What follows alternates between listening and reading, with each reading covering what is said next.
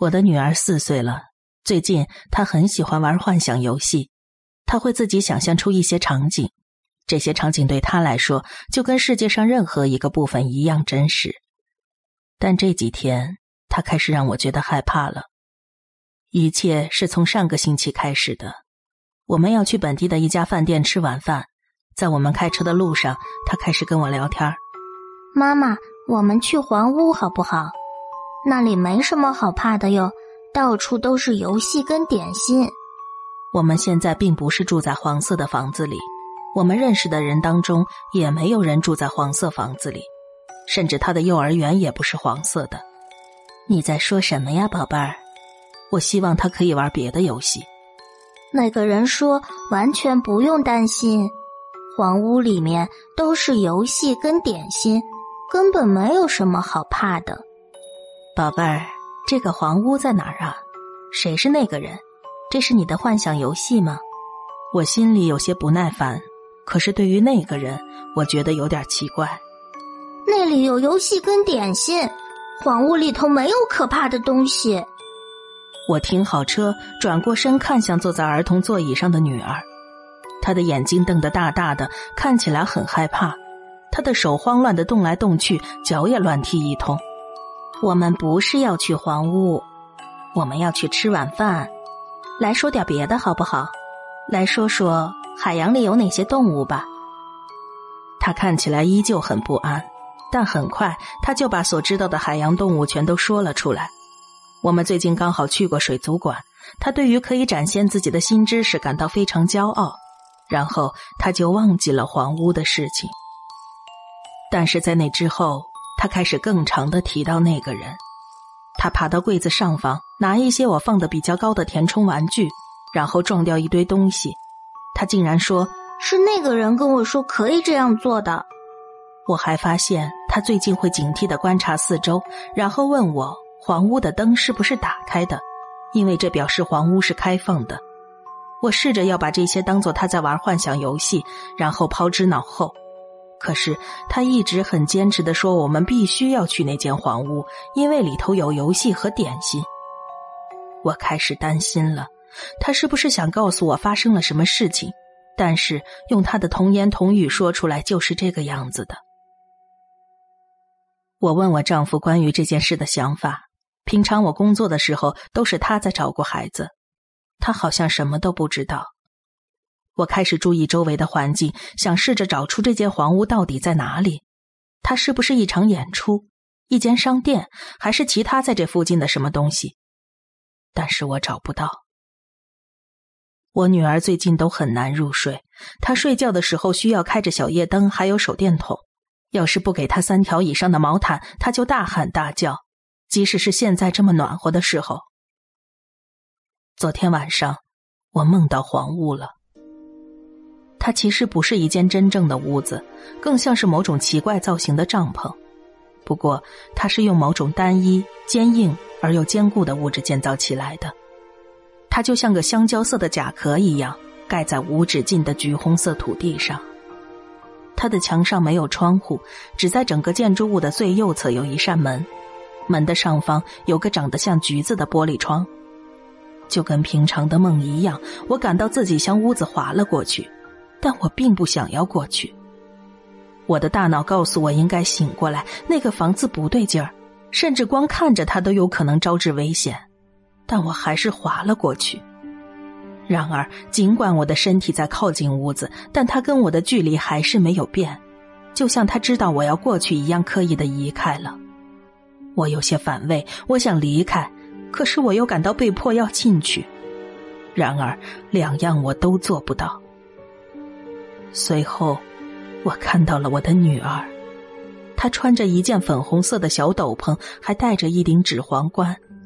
我想叫她，但是这里的空气就像水一样沉重，我的叫声坠到了地上，搅起了愤怒的灰尘。我朝女儿疯狂地挥手，使劲地上下跳，但是地上恼人的尘土把我紧紧地困住了。她正在单脚跳，我女儿在现实中并不会这样跳，但是在梦中他确实把一只脚缩了起来，用另一只脚像小鹿一般灵活地跳着，他身后还拉着一个小小的蓝色行李箱。当他接近那扇门的时候，我觉得越来越不舒服了。他停在一条楼梯面前，周围被灰尘覆盖着，我只能看到他的后脑勺，而且他好远好远。我试着要冲过去找他的时候，热浪扭曲了他的形体，门上的窗户射出了强烈的光线，我反胃的感觉延伸到了胸口。我的身体好沉重，好像被放上了一整袋的砖，而我无力去阻止这一切发生。我等待门的开启，但是门没有打开，一切都静止着。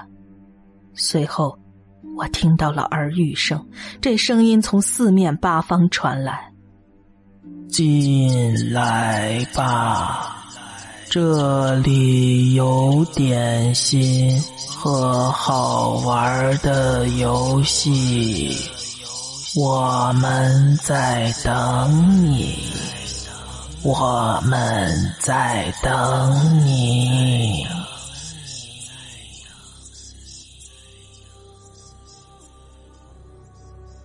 在我女儿身边，我看见一个细长高瘦男人的紫色影子，但是那里并没有任何人，没有人连接着这个影子。我看见他开始走动，一开始很慢，但越来越快。影子细长的手指指向我女儿踩在地上的脚，冥冥之中似乎有什么告诉我，如果那些像爪子一样的手指摸到了她的脚与地板接触的地方，她就会被抓走。所以，我做了唯一能做的事情，将自己推离这个梦境。醒来的时候，刚好成功地阻止了一大波要从我喉咙里涌出的胃酸。我女儿在旁边的小床上睡着，她呜咽着，腿在被子里面抽搐。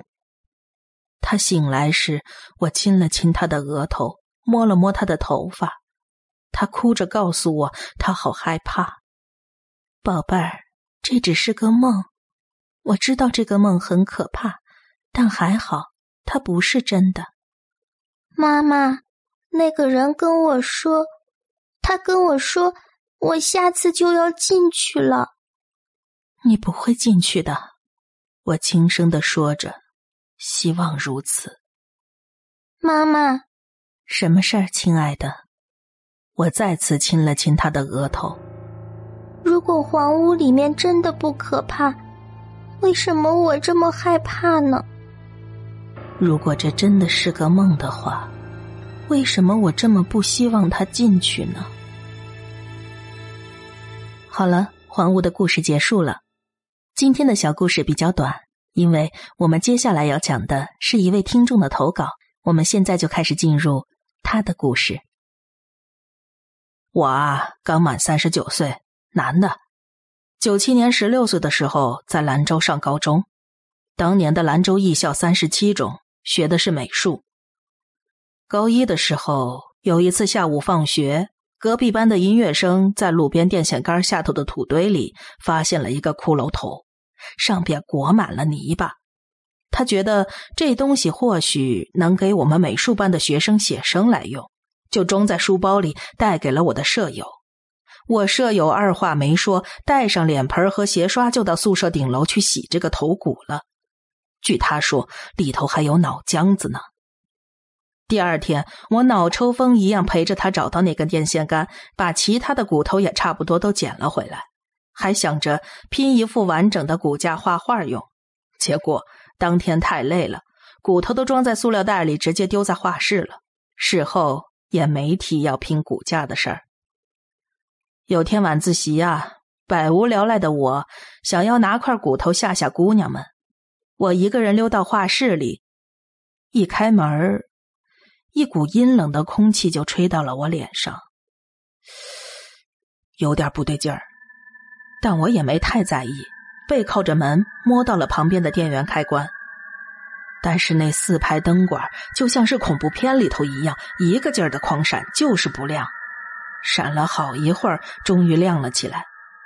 我检查了一下窗户，都是关着的，那刚才的阴风是从哪儿来的？我捡了个大腿骨回到了教室，把班里的大姐大吓得趴在桌上大哭，成就感满满。回画室放骨头的时候，我连灯都没敢开，脚都没伸进去，打开门丢在门后就直接关门跑了。可从那以后，班里就一直不太顺。本来班里有二十四个人，但高中毕业就只剩下十二个了，不是开除就是退学。当然，这里头也存在我们自己作死的成分。洗头骨那个哥们儿两次留校查看，最后还是被逼着开除学籍退学了。留下的十二个人当中，情况最好的也背着一个警告处分。唉，说回高二的时候，我们专业老师当时还担任着一个幼师班的班主任。这件事儿是在发生之后的第二天他给我们讲的。就在我舍友洗头骨的那个宿舍楼上，幼师班的几个女生在三楼练乐器，其中一个姓胡的女孩突然站起来爬上阳台窗户，其他几个女生都吓坏了，赶紧跑过来抱住她的腰把她拉回来。但是那女生指着阳台外头说，毛毛在叫她过去。我们专业老师闻声赶来，问她话她已经不会回答了，人中跟虎口都给她掐紫了，还打了她一巴掌，但她还是没清醒过来。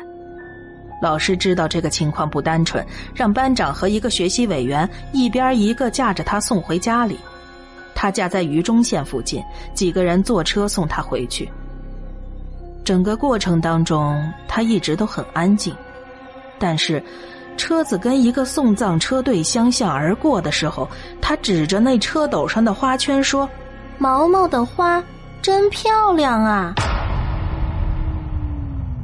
旁边陪着他的两个姑娘都快吓疯了。所幸的是，回到他家之后，他妈妈懂这个，立马拿了一碗水，把三根筷子立在碗里头，嘴里念了句什么，一菜刀把筷子给砍飞了。那女生就一下清醒了过来，根本不知道发生了什么，就是掐紫了的地方疼得要死。后来我们班里有个男生在食堂里试验过，三根筷子确实能立在碗里，真的很神奇。再说一件我自己的事儿吧，其实我身体不太好，容易招这些东西。高二的时候，我住在老师的画室里，也就是现在的兰州七中。画完画一般都很晚了，有一天凌晨两点来钟，我端着脸盆去操场上刷牙洗脸，正走着呢，我突然就愣住了。在离我大概五六米远的地方，一个一身白色长衣，头发到膝盖的鬼，应该是个鬼吧。当时远处有灯光，他的轮廓我看得非常清楚，他就站在我面前一动不动。我懵了，我不知道当时自己愣了多久，脑子里一直在回想那个位置上应该是个什么东西。等我想明白那个位置不应该是棵树吗？眨了眨眼再看时，就是一棵柳树。我放下心来，洗漱完就回去睡了。第二天我越想越不对，我总不会把一个人和一棵六七米高的树的形状分不清楚吧？见到鬼的时候，那边可没有树啊。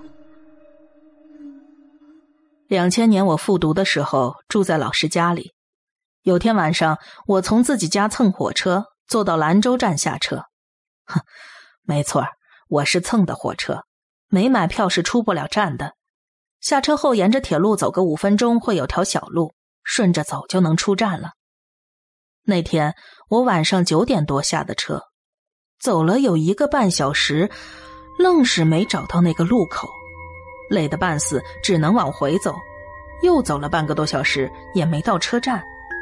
这时候已经十一点多了，我坐在铁道上休息。远处一个巡路工打扮的人走了过来，周围很黑，我没看清楚他的模样。他停在原地质问我：“你大晚上在铁道上干嘛呢？危险，你知道吗？”我记得有条小路，可是怎么都找不着了。他伸手冲我旁边一指：“不就在那儿吗？”我冲着他手指的方向回头一看，离我不到七八米的地方就是那条小路，路口还亮着一盏路灯，我居然没有看见。我赶紧谢过那个巡路工人，拍了拍屁股就赶紧跑了。从那之后，我再也不敢晚上坐火车回兰州了。这就是传说中的鬼打墙吧，要是没人提醒，根本走不出来。